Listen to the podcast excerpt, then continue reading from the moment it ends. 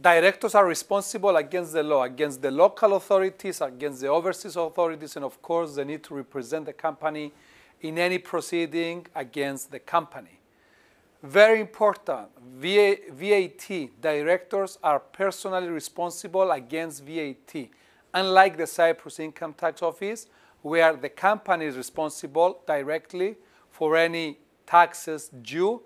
The directors of the company are personally liable against VAT.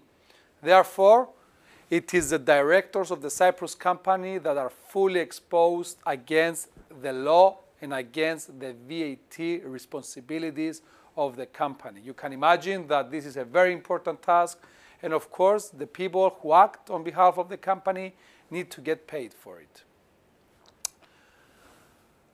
Okay, the shareholders, of course, could be yourselves because this is your company, you create it for you, or if you want, you can ask a fiduciary firm or a corporate service provider who is licensed to act as your shareholder. These days, with the Registrar of Members law, all shareholders of Cyprus companies are publicly disclosed in the registrars, in the Cyprus Registrar of Companies. Therefore, having someone to act on your behalf against the company doesn't serve that much so it is entirely up to you whether you want to use a fiduciary firm to act again like a shareholder on your behalf, but pay attention that within a search, your name will pop up as a shareholder of a specific company. The registrar of members is an EU requirement. All European member states need to apply it, and this is for the AML and transparency laws and regulations that have been introduced by the European Union, European Commission, who strongly push against transparency in all transactions and in all corporate dealings within Europe. Some clients prefer to have their bank account incorporated overseas, some in Switzerland, others in Germany, others in other European member states.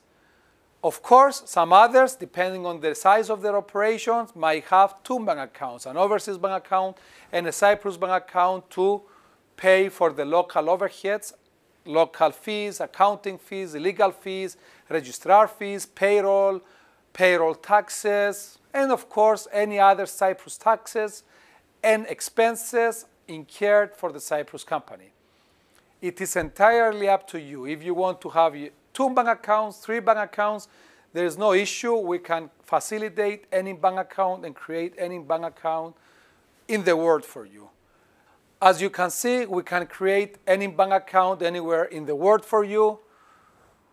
As some of the countries supported are listed, of course, on our website. This is, of course, achieved through our membership with various international networks including 3E Accounting, which is an Asian network, and ACAIS, which is a European, a very powerful European network, where we instantly have access to local expertise, whether that involves audit, whether that involves payroll services, whether that involves opening a bank account anywhere, literally, in the world. To wrap up, we've spoken about the Cyprus company, how you set up the Cyprus company, the composition of its members, and of course, the opening of a bank account.